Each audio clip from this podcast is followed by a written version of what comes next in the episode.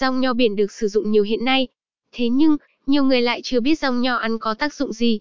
Cách sử dụng như thế nào để cơ thể hấp thu dưỡng chất được tốt nhất. Bài viết này sẽ giúp bạn hiểu rõ hơn về rong nho trước khi sử dụng. Tác dụng của rong nho. Dưới đây chính là một số công dụng cụ thể của thực phẩm này với cơ thể của chúng ta. Rong nho biển hỗ trợ tăng cường thị lực, giúp bổ mắt và sáng mắt. Trong sản phẩm này có lượng iot tự nhiên cao, chính vì thế mà giúp mắt sáng hơn. Đặc biệt tốt cho người già và trẻ nhỏ. Theo các kết quả nghiên cứu khoa học, bổ sung rong nho vào thực đơn sẽ giúp bạn giảm được nguy cơ mắc bệnh tiểu đường.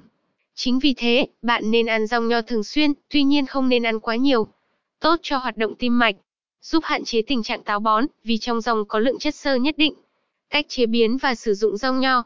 Sử dụng rong nho trực tiếp vì nó giống như một loại rau xanh vậy.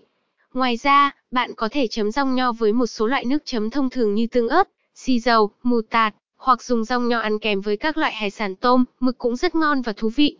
Lưu ý khi chế biến và sử dụng rong nho.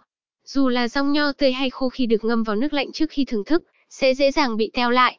Vì thế, bạn nên ngâm với lượng rong nho vừa đủ ăn, sẽ cảm nhận được độ giòn của rong hơn. Chú ý là bạn không nên ăn quá nhiều rong nho.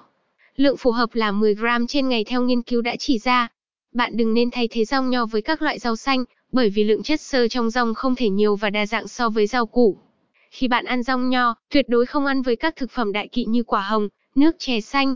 Bạn không nên sử dụng rong nho đã hết hạn sử dụng hoặc có hiện tượng ẩm mốc. Điều này có thể làm bạn bị ngộ độc hoặc hương vị của rong không còn nguyên vẹn.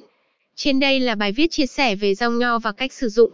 Nếu bạn quan tâm đến sản phẩm này, nhấn vào nút bên dưới để đặt mua sản phẩm nhé.